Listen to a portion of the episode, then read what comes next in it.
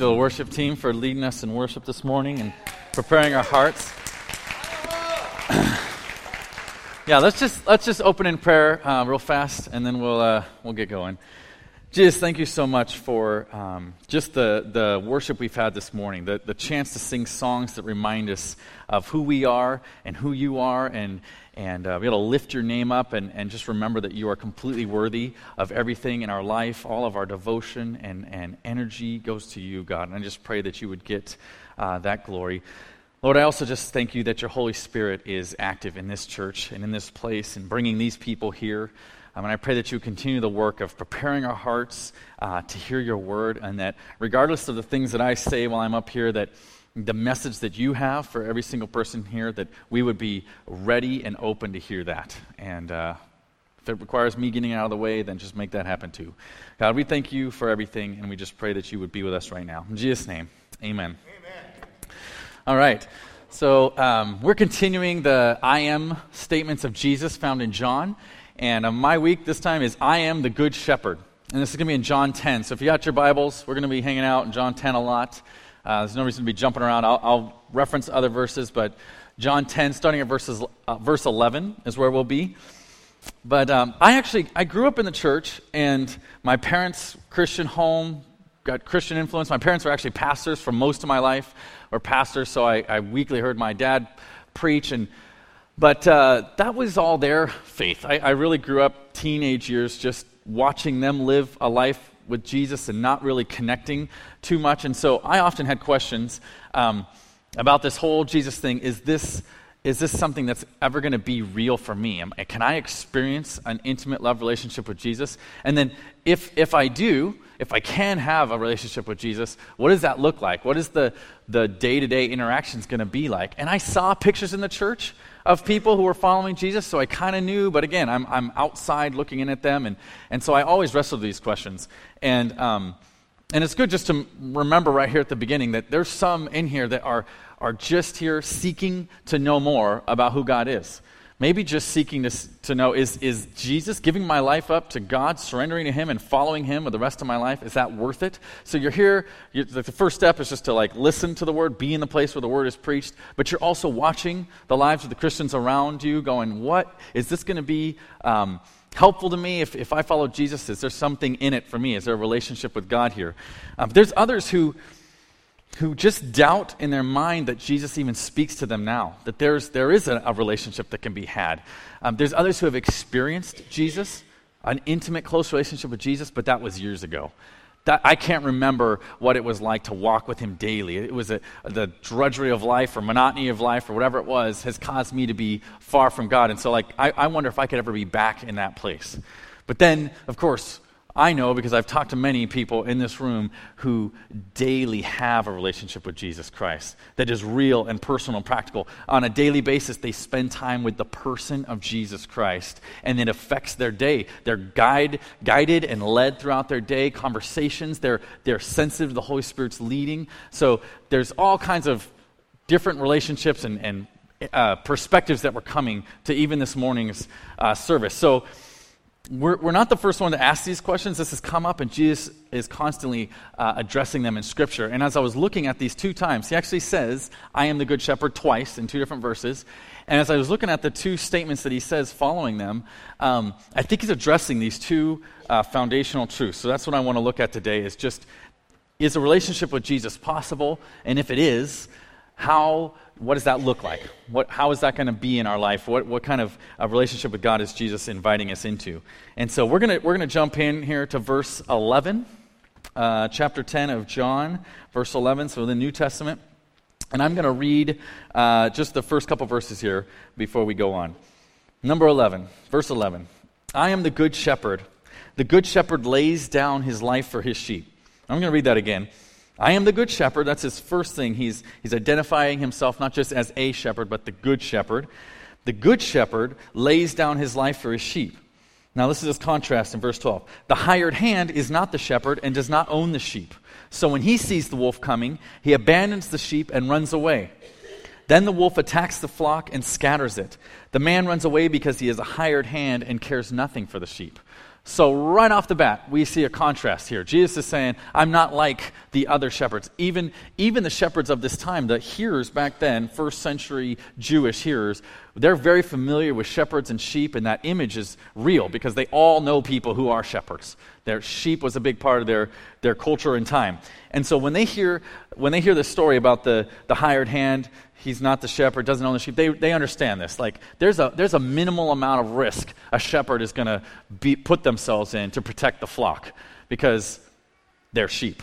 Like, there's not, like, when you weigh out the human life versus the sheep's life, it's like you're looking at your flock and you're like, yeah, the lion, you can have that one. Because I know these three are pregnant and I can replace, you know, like, that's not worth going and putting myself in harm's way. But look at the contrast. This, Jesus is different. He's willing to sacrifice himself for the sake of the sheep. Uh, this, this would be bizarre if, if you're just like, oh, yeah, my dad, when, when I was eight, you know, a lion came and he's like, take me, you know, and all the sheep were all behind him. Like, that is bizarre. And that's the picture that Jesus is saying. And to, to understand this, we, we really need to look back at the gospel because Jesus is alluding to the sacrifice that he's going to make on the cross for our sins. And so we need to really understand why would he think this is worth it? Why does, why does he think that laying his life down is worth it? And, and if he dies, what good is that going to do? Why is that helpful to us? So let's just, let's just remind ourselves of some of the elements of the gospel. So, first of all, we need to remember we are sinful. Right? That's the state of human, all humanity without Jesus. We are sinful. We are deserving of death before a holy God. And I want to look at Isaiah 53 because it uses, it continues to use this picture of the sheep. in Isaiah 53, written hundreds of years before Jesus, the prophet Isaiah is talking about someone who's going to come. He's foretelling Jesus coming, the Savior, the Messiah is going to come. So we want to look at this Isaiah 53 6. And it says this We all, like sheep, right? We, we're, we're the sheep in this story. We have gone astray. Each of us has turned to our own way, and the Lord has laid on him, referring to the Messiah, the coming Savior, Jesus Christ, he has laid on him the iniquity or the sin, the brokenness, all the wrong things in our life. It's been all laid on Jesus. So, all of our sin there. So, the Bible teaches here in this verse and throughout Scripture over and over every single person has sinned and fallen short of the glory of God. Eh, we all stand completely unworthy of God in any way. So remember, we're answering the question is a relationship with God possible? And right off the bat, we should notice no, it is not. Right here, we cannot. We, there's a problem. Our hearts are turned towards ourselves from birth. My little guy turns two today, and he didn't wait till he was two to start being selfish. Like, every moment is selfish we're not really getting to the sharing, you know, caring, loving thing yet because he can't. He's in his to the core. It's about himself, me, right? And his sisters are helping train him to be that way as well. so, so all of our hearts are like that. We know that from in in us. We are we are we are uh, rebellious towards God to our core. We, and, and because of who God is, the character of God and His holiness, His 100% separateness from all things evil, we have a problem. I'm evil to the core. All humans are evil to the core, and we have Jesus way over here. How can we be talking about a relationship? How can we talk about Jesus loving us and being near us and having a relationship? We can't. At this point in the story, if we were to stop right here, it's tragic, but it's impossible to have a relationship with a holy God at this point. And so that's why we need to look at Jesus. What makes Jesus unique enough to have anything to do with this? How can he stand in our place? He has to be special because not anyone can just die for the sins of the whole world. So let's just remind ourselves really quickly here that Jesus was perfectly God. Right? He never sinned. In Hebrews 4, we learn, though, that he was tempted in every single way that we were right? So that, that qualifies because he can empathize fully with every single thing that we've gone through. But in, in Hebrews 5, we learn that he obeyed God in everything all the time. Every instance, Jesus was obedient and submissive to the will of God. So he, he, he understands all of our struggle and pain because he's lived that, but he's also never, ever, ever rebelled against God. So he's still holy and still pure and able to be that uh, sacrifice for us. So I want, to, I want you to see this picture because we're going to back up two verses in Isaiah 53. So we just read verse 6. Now here's verse 4 and 5. Surely he took up our pain and bore our suffering. We consider him punished by God, stricken by him, and afflicted. But he was pierced for our transgressions, he was crushed for our iniquities. It wasn't his sin, It was our iniquities, our, our sin, our brokenness. The punishment that brought us peace was on him. And by his wounds we are healed. It goes on and, and it talks, and if we jump over to verse 7, so just past verse 6 where we read earlier, and now we get to see, it's gonna, we're going to see Jesus, the Savior, the picture now, he's the lamb, he's the sheep, paying this price for us. Verse 7 He was oppressed and afflicted, yet he did not open his mouth. He was led like a lamb to the slaughter, and as a sheep before it shears is silent, so he did not open his mouth. That's the picture of Jesus living the only life that, uh, living a life that we could never live, filling that gap for us. He's the sheep that, that lays down his life willingly for us. So Jesus paid that price, and that's why it's, it's, all foundational to this. If, if I turn from my sin and myself that I was born in, and I turn and I trust Jesus as uh, I trust in Jesus as Lord and Savior, then I get to enter into a relationship. Now, the huge barrier, my sin and Jesus' holiness, can be bridged by the blood of Jesus Christ. Right? Now, we've all, well, okay, I don't want to say we all, but a lot of us have heard that. But I, I feel like we need to be reminded on a, on a regular basis of that truth. Like just the other day, I was in, in my quiet time as I was reading and praying, this hit me again.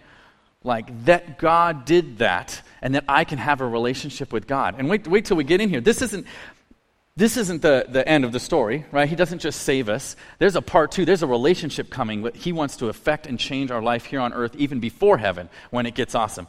Right? So, so the answer to our first question is a, is a relationship with God possible? Yes. Through Jesus Christ, we can know God. Now, but that's not, that's not it. This is where it gets exciting because it's not just this thing, I, I yay, I'm going to heaven and, and God saved me and, you know, we sing songs, whatever. No, this is where it starts to become practical. Jesus says again, no, wait, I am the good shepherd. And we're going to see now the relationship between the shepherd and the sheep goes a lot beyond, way more beyond just a salvation thing, right? This is where life with Jesus is exciting and day to day real and practical. So when we put our faith in Jesus, we're now we now belong to him. We're in his flock, right? So you're just picturing in your head a shepherd with sheep all around him, right? And they're all we're all excited because we get to be a part of the body of Christ. And now we get to see what he says about this. What's that going to look like? What does that mean? Let's go back and read verse 12 real quick because there's some there's some more in this, these couple verses.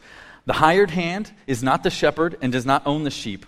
So when he sees the wolf coming, he abandons, abandons the sheep and runs away. So we're starting to see, now Jesus isn't like this. This is the, describing the opposite of Jesus. So we're going to see Jesus' protection of us. Then the wolf attacks the flock and scatters it. The man runs away because he is a hired hand and cares nothing for the sheep.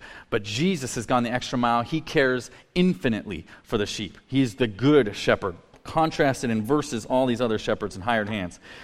So, all the way through the Bible, we have pictures of Jesus' protection of us. I just want to point to a couple of them. Second Thessalonians 3 3 says that he's going to protect us from evil. Listen to this. But the Lord is faithful, and he will strengthen you and protect you from the evil one. So, so how does he do that? He will protect us when we are tempted.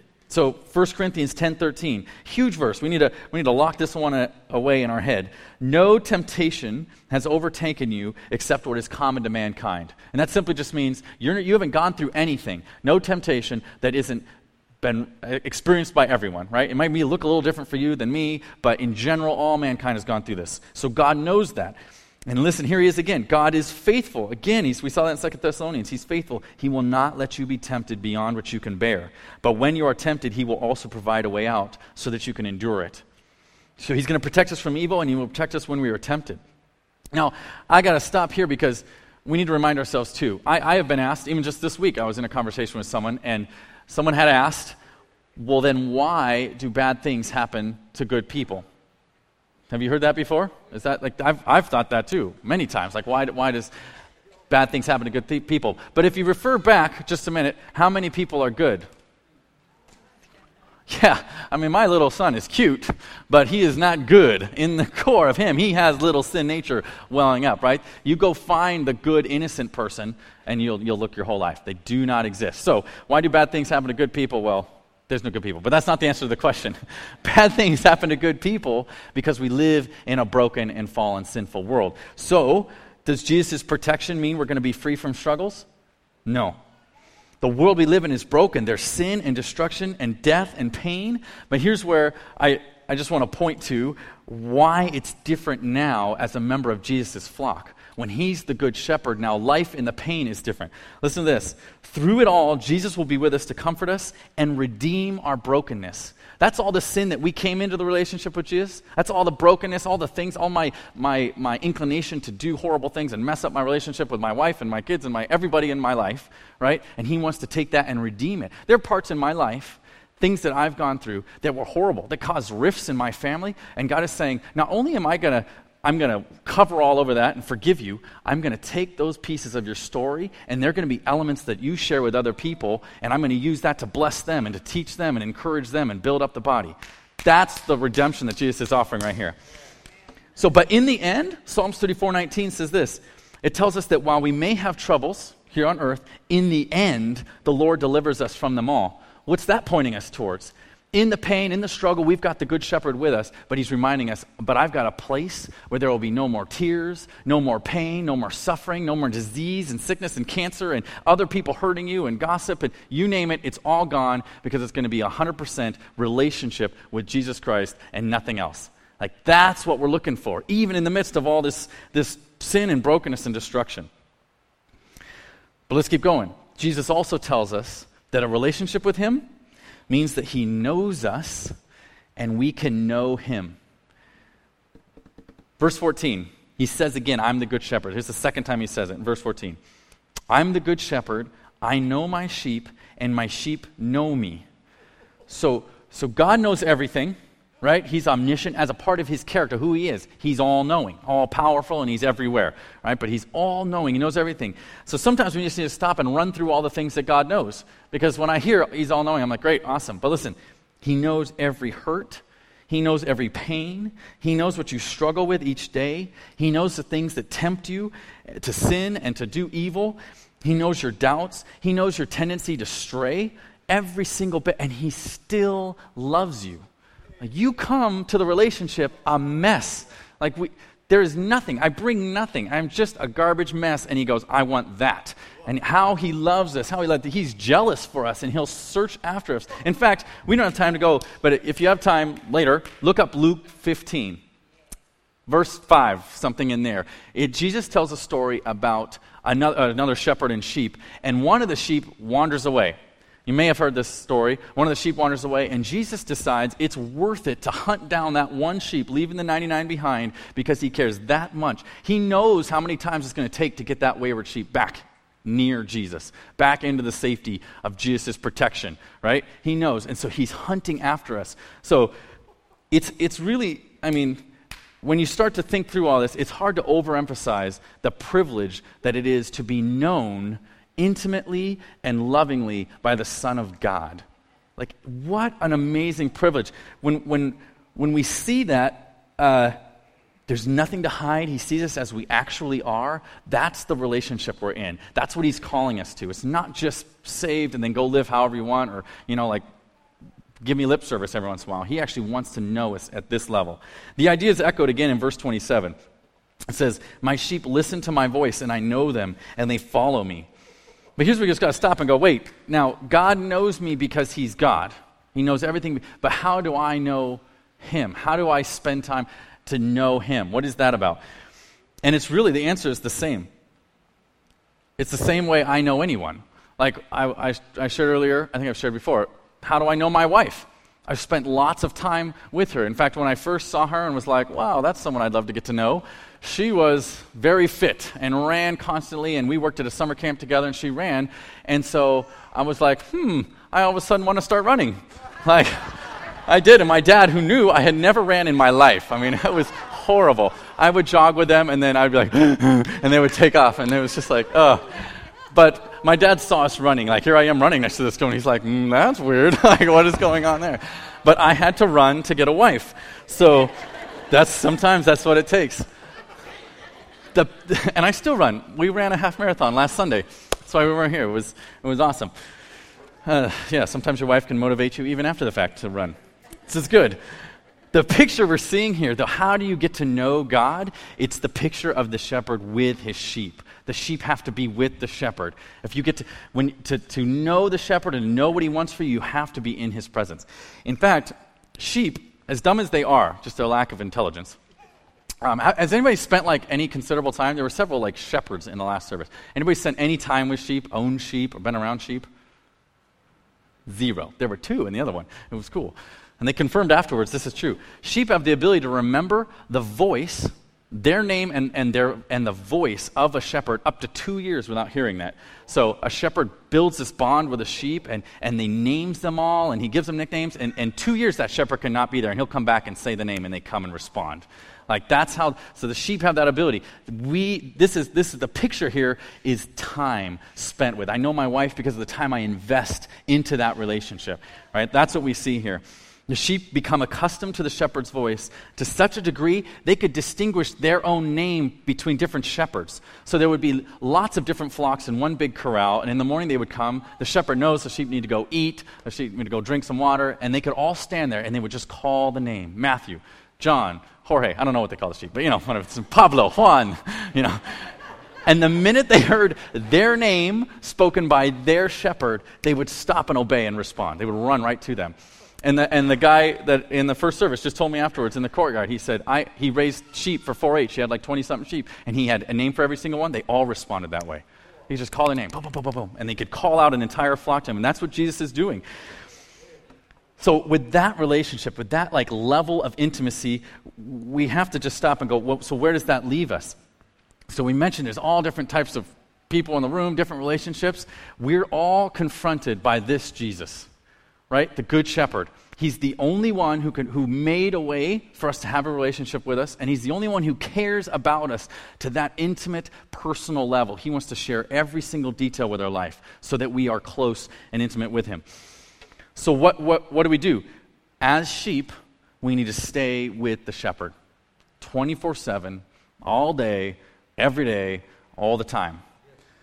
So, what does that look like then? How, how do we transition this into our lives? Like when I go to the office tomorrow, or I'm at school, or, or what does this look like around the dinner table? And this, bottom line, we need to choose every day, we choose to be with Jesus.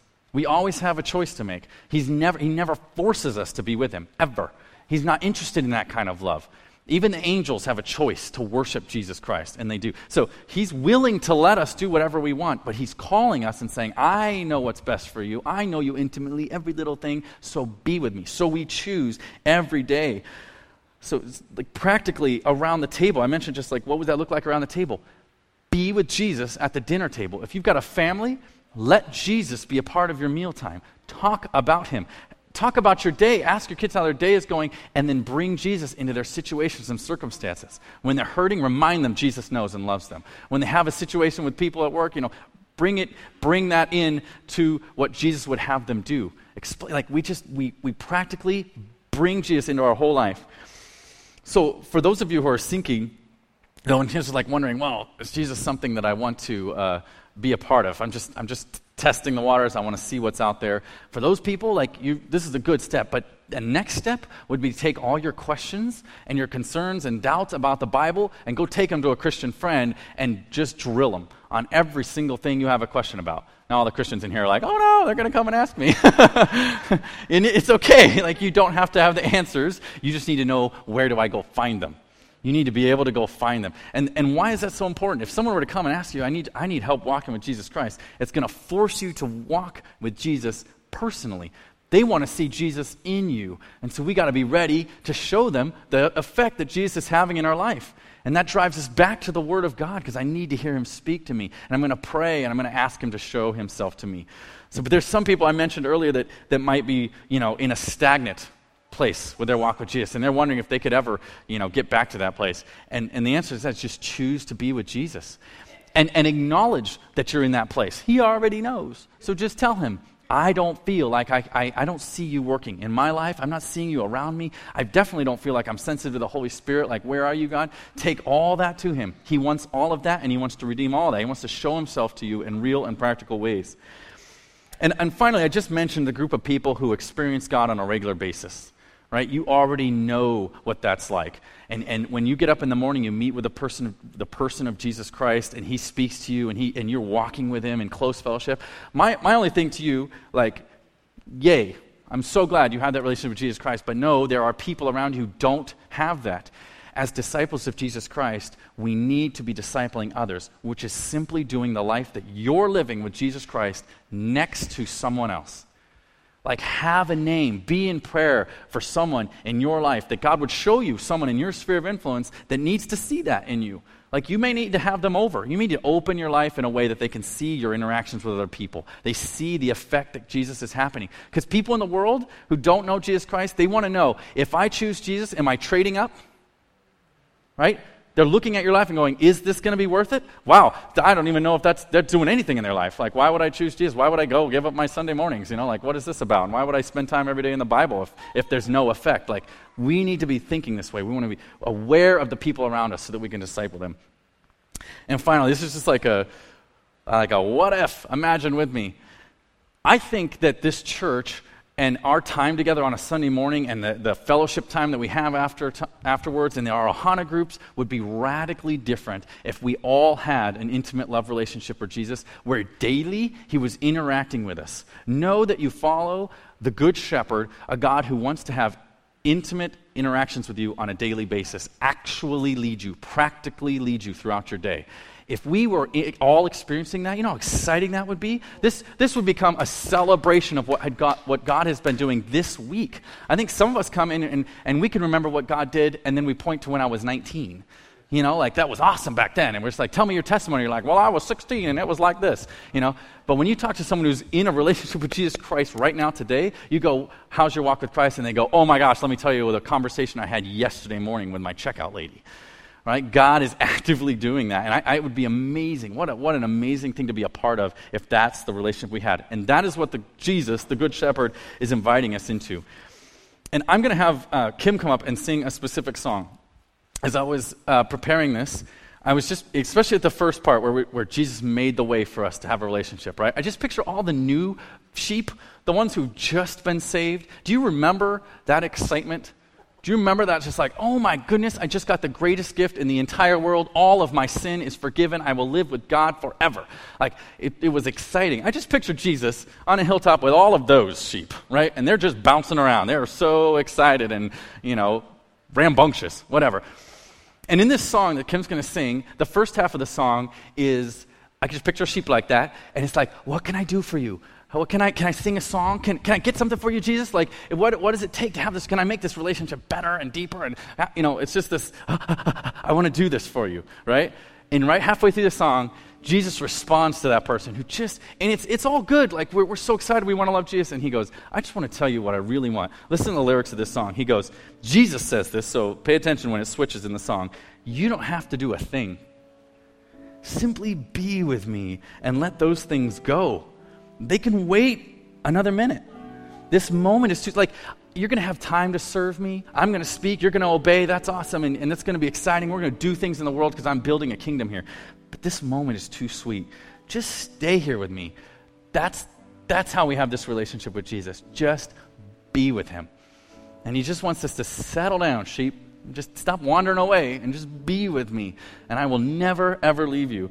It's the perfect picture of how we stay in relationship with God on a daily basis. So as Kim sings, I, you know, I'm a musician, so like highly distracted by them. I can't when they're, I just can't. So I close my eyes because I don't want to watch what chords they're playing.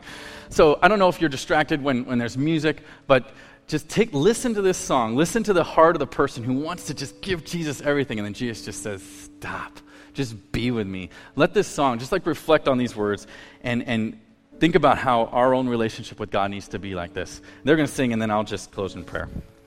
Jesus, there's just one prayer for us today, and that is that we would be the type of people that are in your presence every day. Help us just to be in your presence and know that the basis of our relationship with you is not what we are doing or going to do. It is just to, it's what you've done already. So just help us to be there as sheep next to the Good Shepherd, ready to be taught and protected and live a full life in you. Thank you for what you're doing. In Jesus' name, amen.